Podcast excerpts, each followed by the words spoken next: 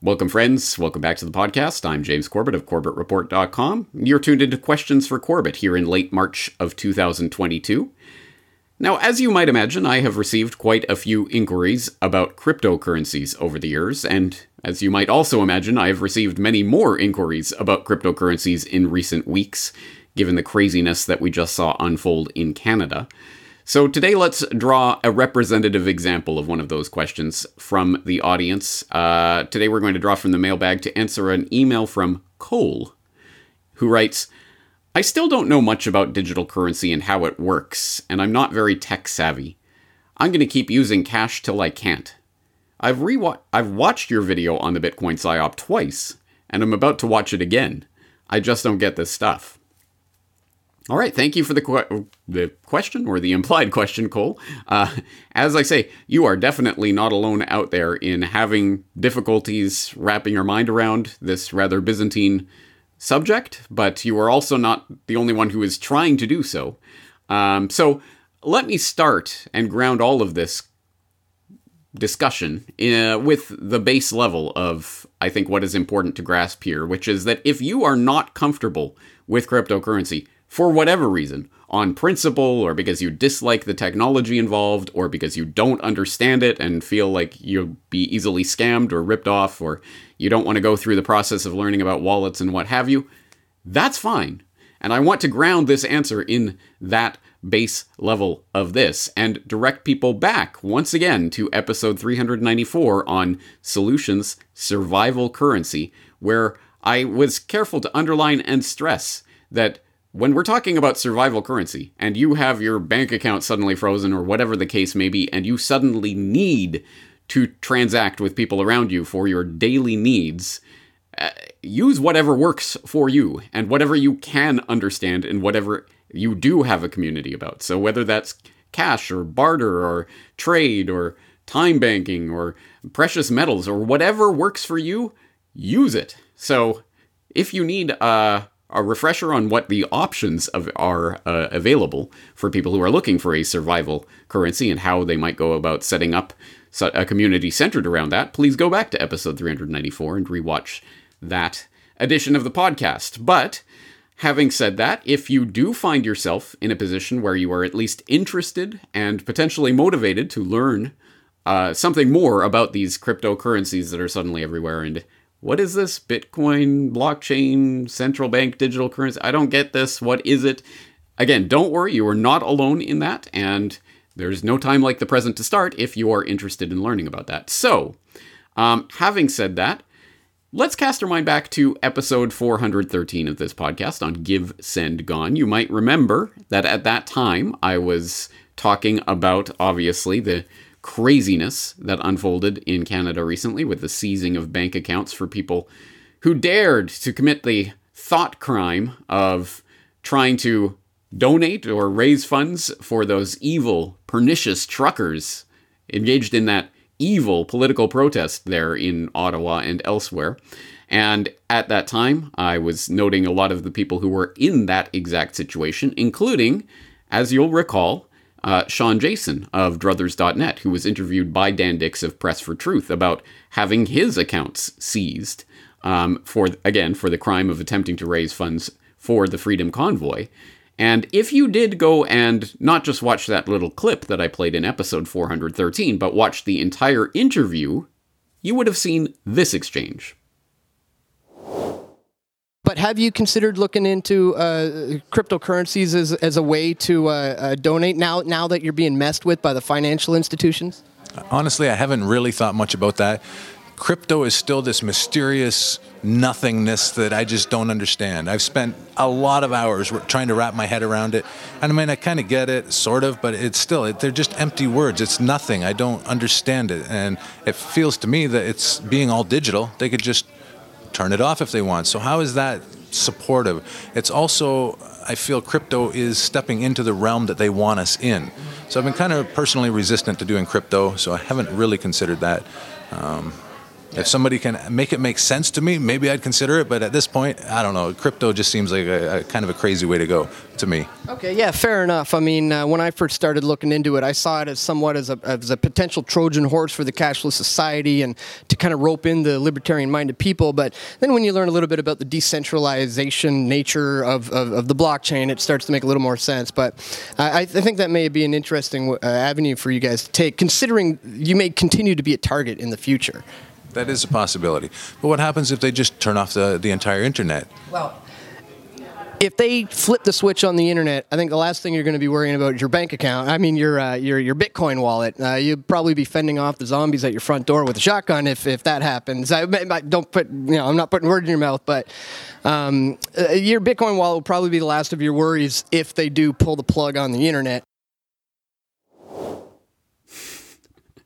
That is Dan Dicks of PressForTruth.ca talking to Sean Jason of Druthers.net, and I think that conversation perfectly encapsulates almost every conversation that I've ever seen or taken part in with people in the real world or online who are crypto, not crypto inclined. Basically, it goes immediately to the end of the world scenario. and if if they took down the internet, if a comet struck, if an EMP blast took down every electronic device on the planet, your Bitcoin wouldn't work then, would it? no, you're right about that. Of course, the fact that 99% of humanity would probably be dead within a month might might be another pressing concern you'd have, other than your digital wallet. But anyway, I, I get where that's coming from. And I suppose it comes down to uh, something, a point that, again, I was stressing in the Solution Survival Currency podcast is that people generally tend to think money is one thing and can only be this one thing. And every all of your wealth has to be in this one form of money, so you better choose wisely which one form of money you put all of your wealth into.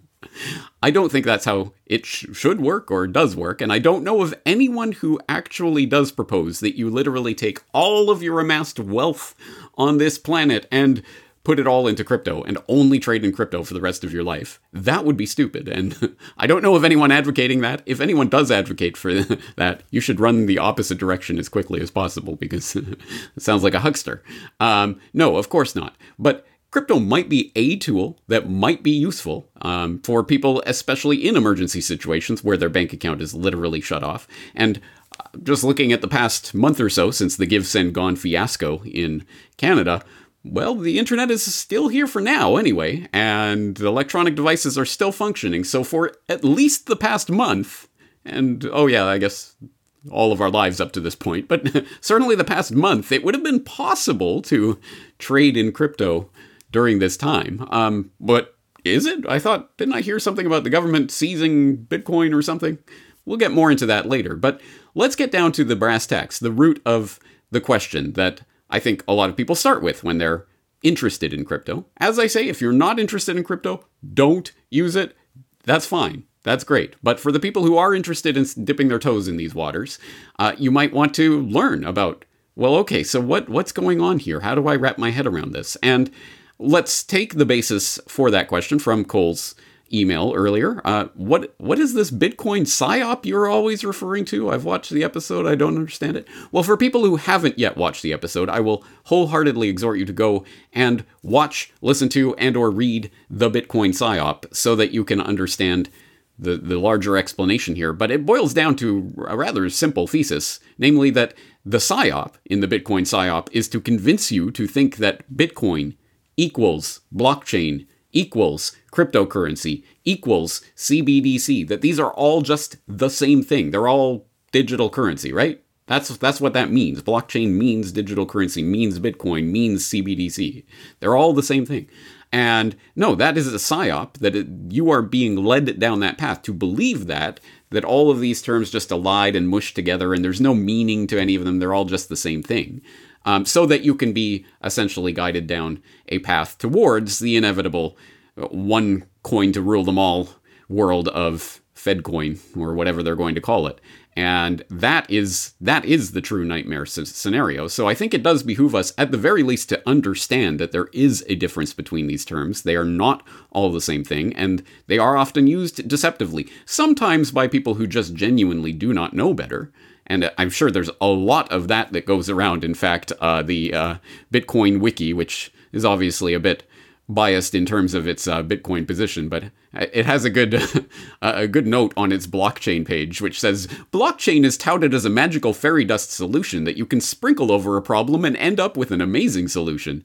ICOs have perfected this art, often combining it with other buzzwords like IoT and AI, and raised billions of dollars to deliver virtually nothing.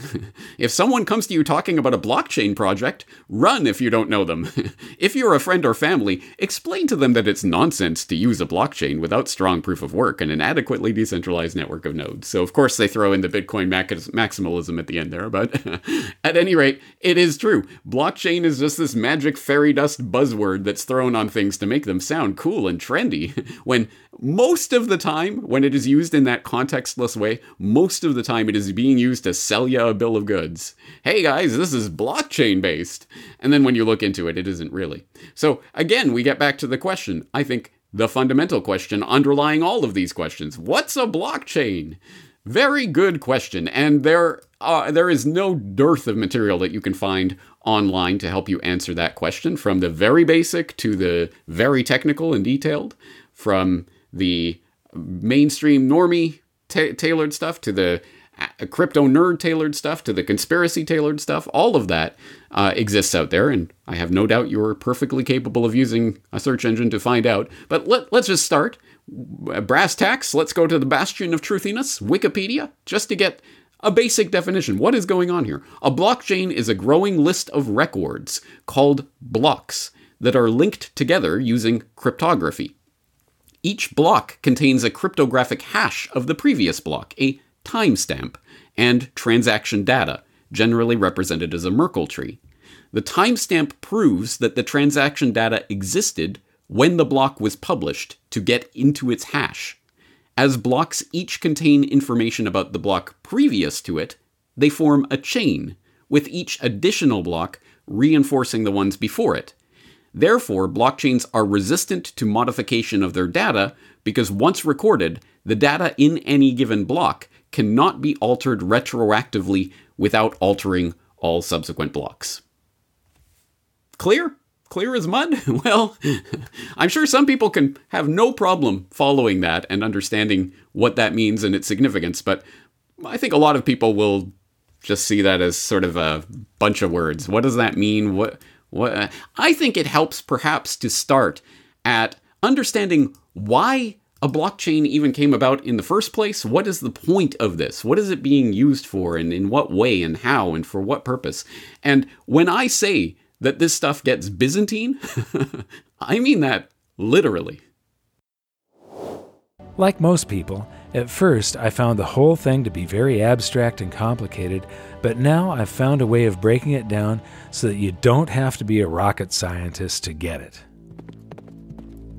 I'm going to explain it by using an ancient problem that Bitcoin claims to have solved. It's called the Byzantine General's Problem, and until now, it's been unsolvable. The problem goes like this How do you make absolutely sure that multiple entities, which are separated by distance, are in absolute full agreement before an action is taken? In other words, how can individual parties find a way to guarantee full consensus? Here's the example Imagine that you are a general in the Byzantine army and you're planning to attack an enemy city. You have the city surrounded by several battalions, each of them camped several miles from the other, and each of them led by another general. A coordinated attack on the city from all sides at the same time will be successful but an uncoordinated attack will likely end in defeat. You have decided to attack at dawn, but you have no walkie talkies or cell phones, and signals from flags, torches, or smoke could be seen by the enemy. How do you make sure with absolute certainty that all of the other generals reach consensus and all attack together at dawn? You could send messengers on horseback, but what if one of them is captured or killed before delivering the message? You would need to have a reply from each of your generals confirming that they have received your message, which means that they would have to send messengers to you on horseback, but what if they are captured or killed? What if a messenger is captured by the enemy and an impostor messenger with a fake reply is sent back to you?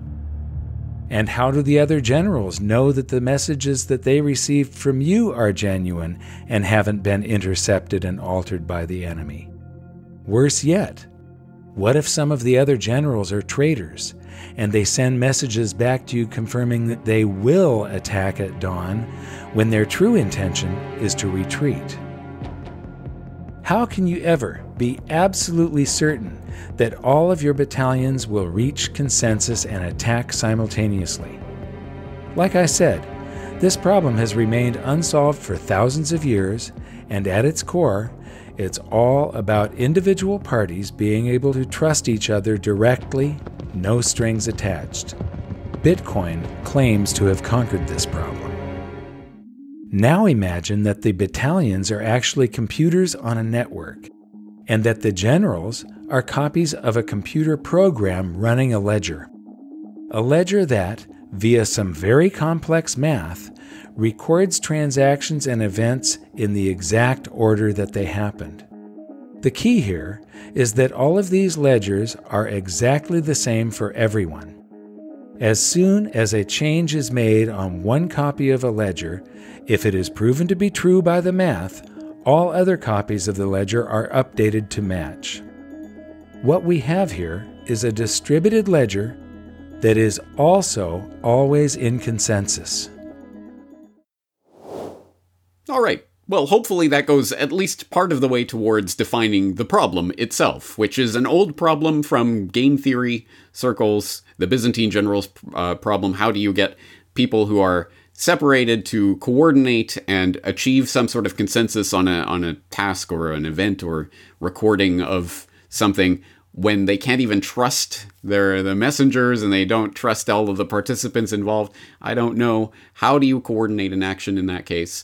And although that does seem like one of those pie in the sky, how many angels can dance on the head of a pin type of philosophical problems, it has relevance to the field of distributed computing. So there is actually uh, a nexus point in there. And if you are interested in this subject, then boy, have I got some reading for you. Uh, I'll throw in a link to a computer science journal article that was written, I believe, in 1982 on this problem itself about the Byzantine generals problem and how it relates to the concept of distributed computing. I will throw in an article on how does blockchain solve the Byzantine generals problem, but this all swirls around the concept, the problem of distributed consensus. What is distributed consensus? Well, the computer science wiki would dis- define it as a distributed consensus ensures a consensus of data among nodes in a distributed system or reaches an agreement on a proposal. A consensus algorithm may be defined as the mechanism through which a blockchain network reach consensus. Public, decentralized blockchains are built as distributed systems, and since they do not rely on a central authority, the distributed nodes need to agree on the validity of transactions. This is where consensus algorithms come into play. They assure that the protocol rules are being followed and guarantee that all transactions occur in a trustless way, so the coins are only able to be spent once. Okay, hopefully, if you're following along, it's starting to make sense to you that in for example, if we're talking about a payment system, a monetary structure of some sort where there's a payment system that's being run, how can you do that without a central ledger, a central database?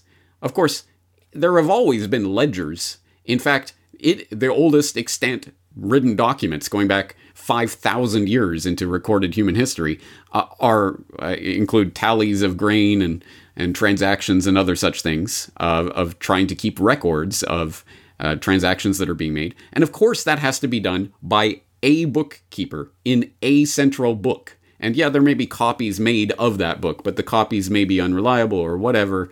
There, there could be problems, and those copies have to slavishly be updated whenever a new entry gets put into the the ledger and that has to be kept by a single bookkeeper under working under a single central authority right and of course that transfers into the modern monetary paradigm where of course we all trust the trusted third party like visa or World Economic Forum partner MasterCard. They're going to be the ones who keep that central database of all of okay, here are all the accounts, here are all the account holders, their names, their their information, their data, their address, and here's their credit limit. They have a credit limit of $3,000 and they've used 2700 and here comes a transaction for $500. Well, we're not going to approve that transaction. Oh, here comes a transaction for $100. Okay, and we'll we'll approve that and and, and distribute those funds. So, of course, that has to be done centrally, right? There has to be a single central bookkeeping agent that keeps track of that. How could you do that in a decentralized system where there is no one trusted party that says, yes, this person has $100 to spend, or no, this person does not have $100 to spend? In monetary circles, it's the double spending problem, where whereby okay, if you don't have a single central record keeping track of all transactions, then someone could spend uh, a, a, monetary instrument, a coin, for example, could spend it in one transaction, and uh, another ledger over here doesn't have that transaction noted down, so that coin could be available to be spent again. So, in some sort of digital distributed network, how are you going to be able to keep track of which coins are available and by whom and who are they owned by and where are they going? How can you keep track of that information? So that was the problem that the original Bitcoin white paper by Satoshi Nakamoto back in 2008 purported to solve. And this is the white paper that I would recommend if you are interested in getting into the, the nuts and bolts of this.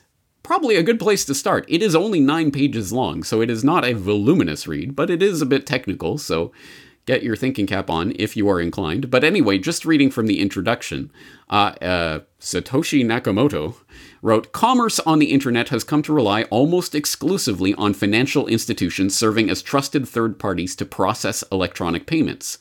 While the system works well enough for most transactions, it still suffers from the inherent weaknesses of the trust based model completely non reversible transactions are not really possible since financial institutions cannot avoid mediating disputes.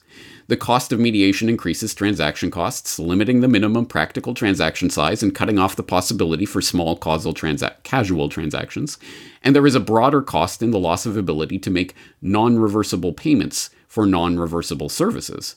With the possibility of reversal, the need for trust spreads merchants must be wary of their customers, hassling them for more information than they would otherwise need. A certain percentage of fraud is accepted as unavoidable.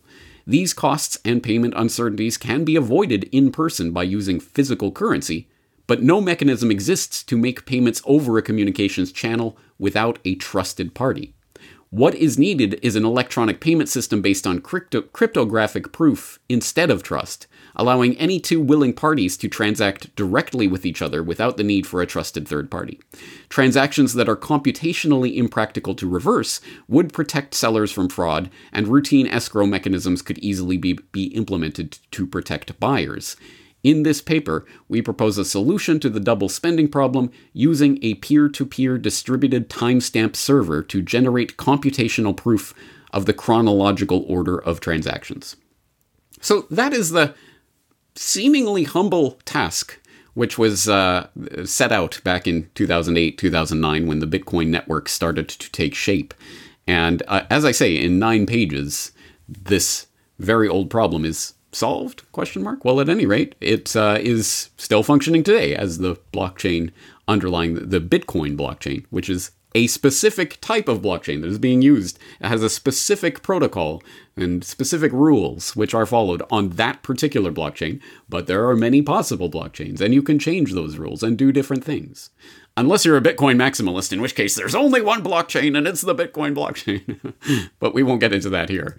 But I, again, I hope you're starting to get the point of what this is, why it's important, and I, I guess what we're arriving at, because I think most people who are asking about this probably aren't interested in the actual real technical details of how this system works and what you know the, the, the cryptographic functions that are being used and proof of work versus proof of stake. It's all fascinating if you're into that, but that's like knowing the exact way that the your transactions are routed through Visa's processing servers and then back to the seller and then how they're approved and things. I, does anyone follow that kind of Byzantine sort of uh, details of how the system works. No, you just want to swipe your card and be done, right? And know that oh, it's okay, it's good as gold. Visa and or Amex or Mastercard are approving this transaction. They got the technology all worked out. Whatever, right? But people aren't. So I think that's probably not what people are really interested in. As I say, I will include all those links to all that stuff if you are, and if you are, great. Dive in. There's a lot to explore. But I think what we're really getting at with these types of conversations is essentially the deeper, deeper underlying question, which is are, are all blockchains tools of digital enslavement? and that, now that's a good question. Um, I, I guess one way to answer that is to say that, in a sense, blockchain is nothing essentially new.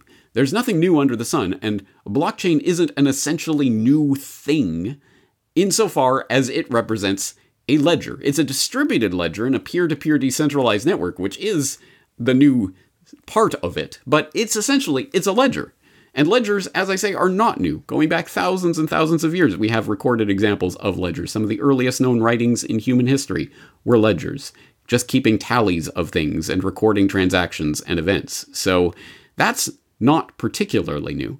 So when you hear blockchain being touted in some way or blockchain as some sort of you know evil thing or whatever it is in a decontextualized way just as a word it's, it's more of a talisman i think it is generally just being used as either new and cool or new and scary or whatever it is it's not actually probably referring to what a blockchain really is. It's not really referring to a distributed uh, peer-to-peer network of ledger. No, they're they're using it as a talisman. So a good test might be to see if you can take the word blockchain, the way that it is being used in the context that it's being used, and swap out the word database, and there's no difference, then that's a good tell that they're not really talking about blockchain technology. They're just talking about ledgers or databases. This is a fact uh, or a point that you will remember that Andreas Antonopoulos made in one of the clips that I played in the Bitcoin PSYOP.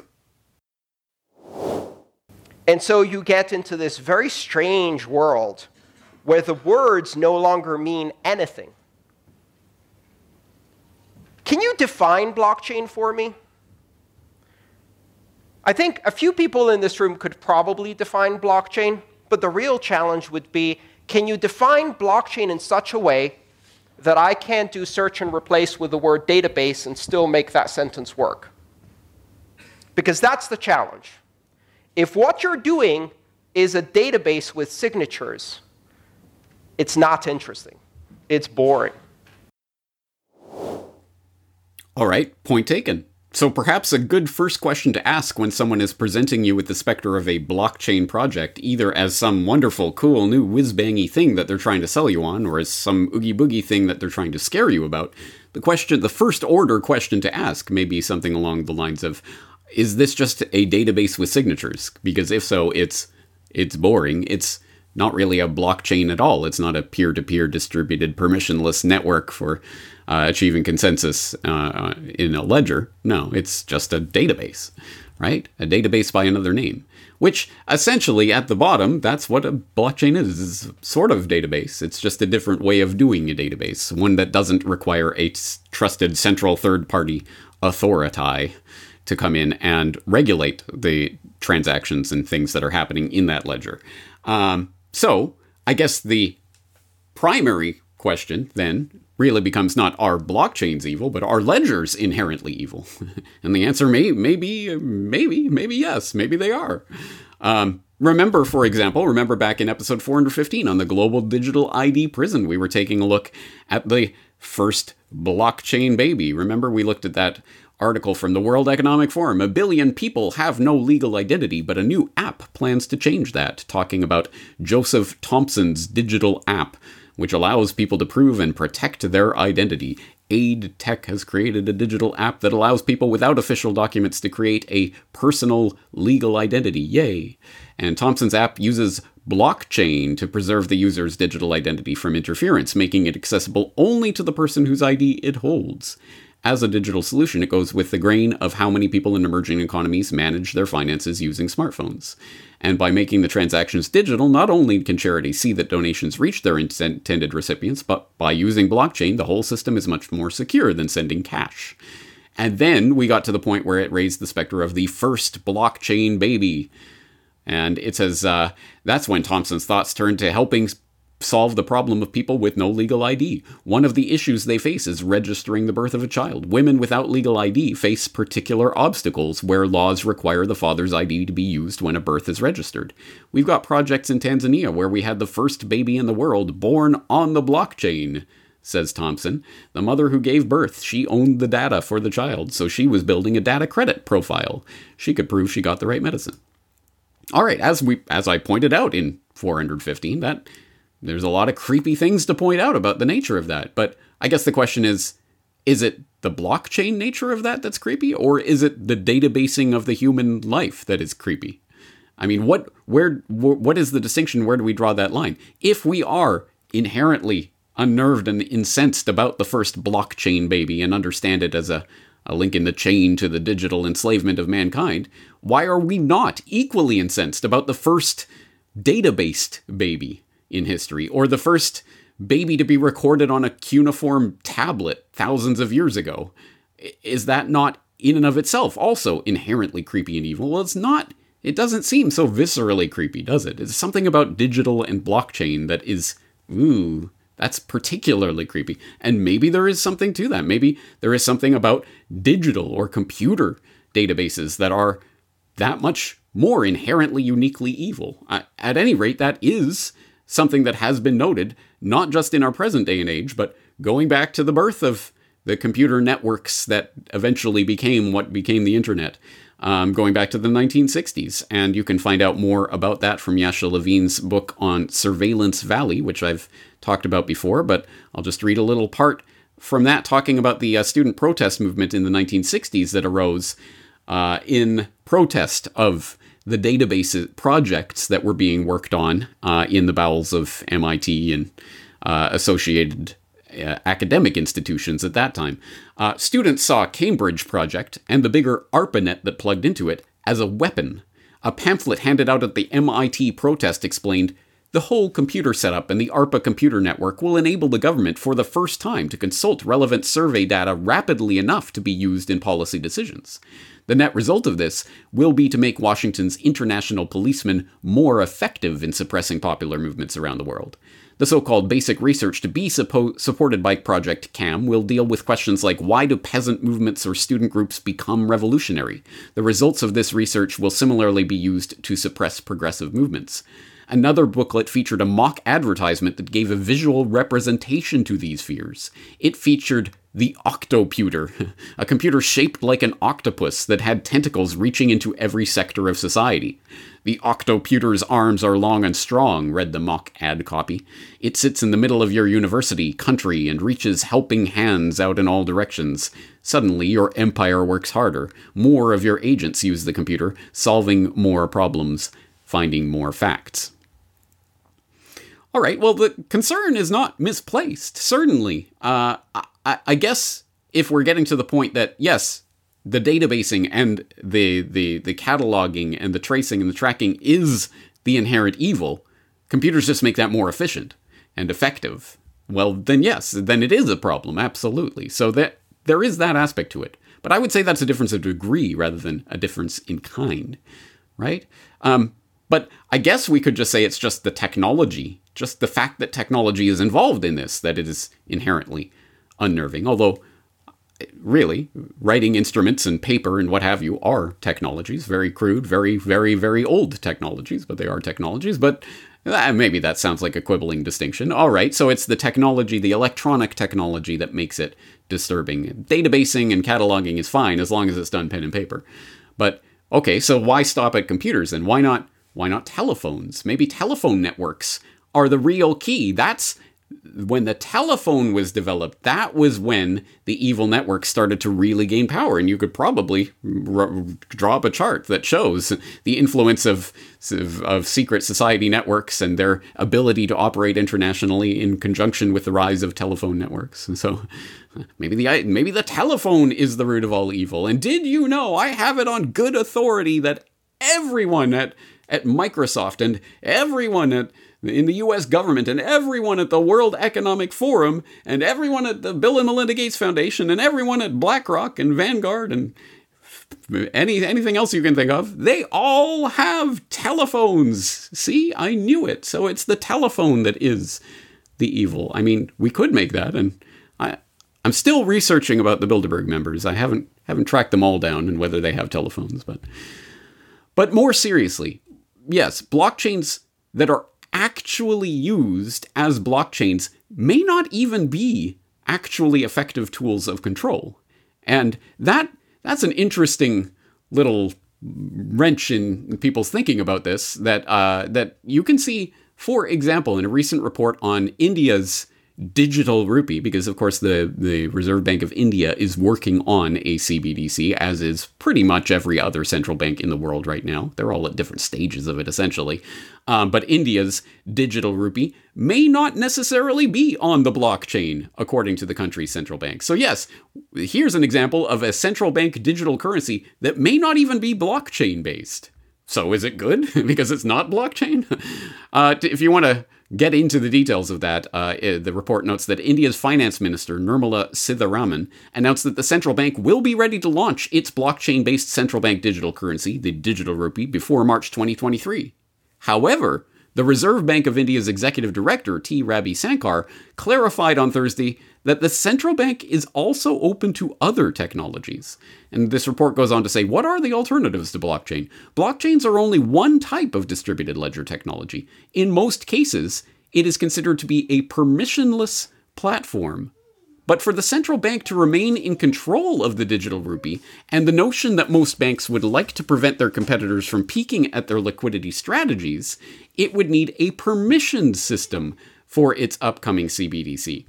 So, uh, what they're essentially pointing out here is that the permissioned versus permissionless is is actually an important distinction. And if that is as some people would posit, a real distinction between what makes a blockchain a blockchain versus what makes it essentially a database with signatures, well, then, yes, maybe the blockchain is not what the tyrants actually want to use for at least some of their tools of control. Can blockchains, permissionless blockchains, be used in nefarious ways? Absolutely, no doubt about it. But sometimes, no, they would prefer to have essentially a da- database with signatures. They want the old fashioned kind of databases, the ones that are closed with the trusted third party authority in the middle, not this open, distributed, permissionless network thing. No, no, no, not distributed. So again, these these types of distinctions and what a blockchain even is really do start to become important as to whether and how and in what way they can or cannot be used as tools of control, in what circumstances relative to what events, etc. So, uh, this raises another question that gets brought up in these turbulent times, monetary times that we're in right now. Can't the government just come in and seize your wallet and your access to your digital money in just one fell swoop? Don't they just have to, you know, sign an order and you're money is gone, right? They seized a bunch of Bitcoin from the truckers, didn't they? Hmm, well, let's examine that claim a little bit more. Let's turn to a report that was posted up on Zero Hedge just a couple of weeks ago. No, Canada did not seize any crypto wallets connected with the Freedom Convoy. Here's why. So it goes into this report, or at least the seeming report that came out about this seizing of funds. It says, I'm seeing references and hearing anecdotally how the Canadian government froze or even seized crypto wallets associated with the Freedom Convoy fundraising efforts, including the sensational headline from Fortune magazine's Fed Up Ottawa Residents Win Secret Suit to Freeze the Crypto Wallets Funding Canada's Freedom Convoy Protesters. Fed Up Residents, Secret Suit, Freedom Convoy Protesters, in square, scare quotes. Oh my. The article refers to a Mareva injunction issued by the Ontario Superior Court. It orders that 134 crypto wallets be frozen, such that nobody remotely involved with them can be can basically move or cause to be moved any of the funds in those wallets. Further, it orders that any wallet that receives funds from any of these wallets also be frozen. Technically, that means if somebody were to move a single Satoshi to Coinbase, Kraken, Binance, BitBuy, etc., then the receiving hot wallets of those exchanges are technically frozen as well. This isn't really tenable, and this issue has actually come up before with the con- within the context of Bitcoin mining and OFAC compliance.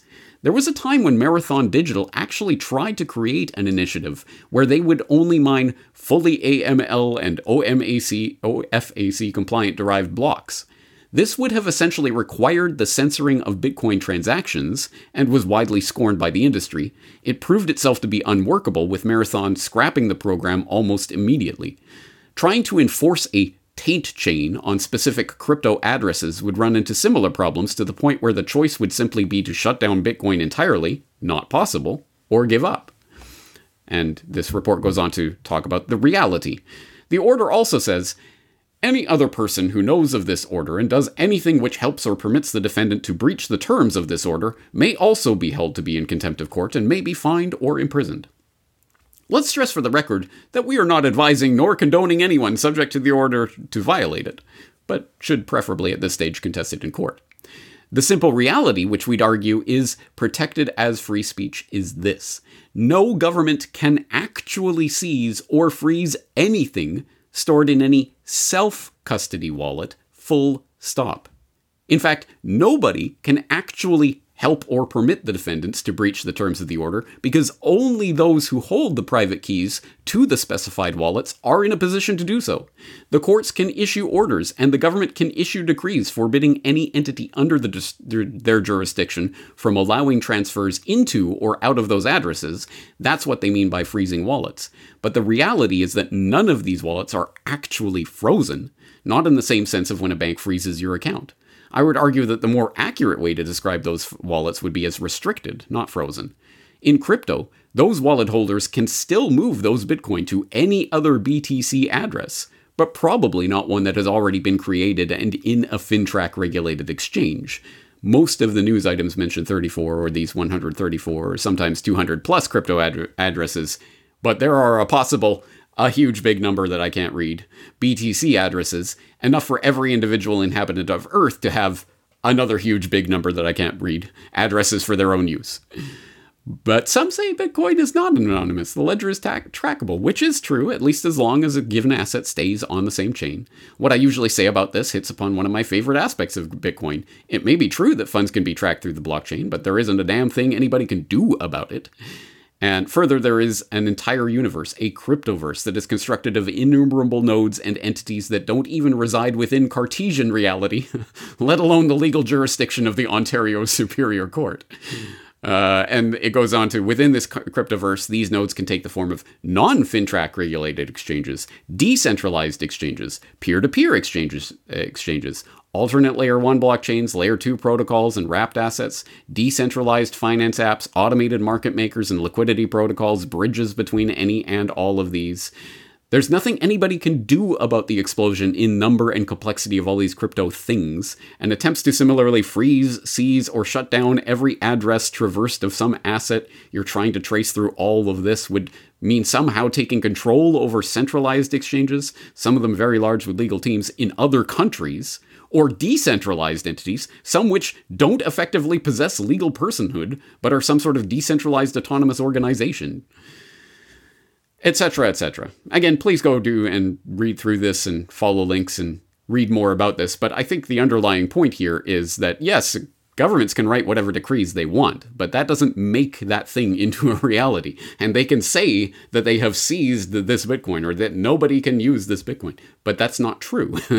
Actually, you can use that Bitcoin. Now, anything that comes under the jurisdiction of that Ontario Superior Court, like a centralized exchange that is registered as a legal entity with the Canadian government and is uh, regulated by FINTRAC and uh, has to comply with Know Your Customer regulations for each of its account holders and all of that, is essentially like a Visa or a MasterCard or any other controlled centralized authority working as a central, trusted third party intermediator, and thus, again, isn't really what cryptocurrency is about, right? That isn't what cryptocurrency is. It's just a form that is taken to achieve legal compliance. So it's all legit and you can write it on your tax forms and don't worry, the government won't come after you. Uh, they might seize your assets if they if you commit a thought crime, but seize as in they stop the regulated exchanges from exchanging them.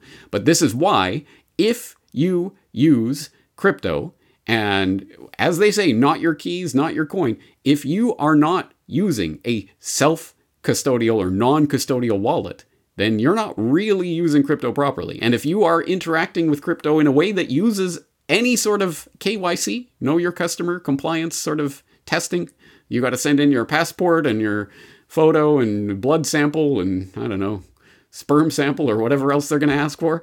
If, if you're doing that, then, well, I, I won't say you're doing it wrong. You're just doing it that way, which will, of course, be subject to all of the government restrictions. But this is fundamentally could be something else, couldn't it? Right? It could, could be whatever it is. And a non custodial, self custodial wallet is the key to all of that. Uh, there's nothing that anyone can do to stop you from using that wallet uh, in a transaction with another self custodial wallet somewhere, you know, in that blockchain network, whatever that may be, Bitcoin or another cryptocurrency. And each one has its own protocols and rules and what have you, so they're different things.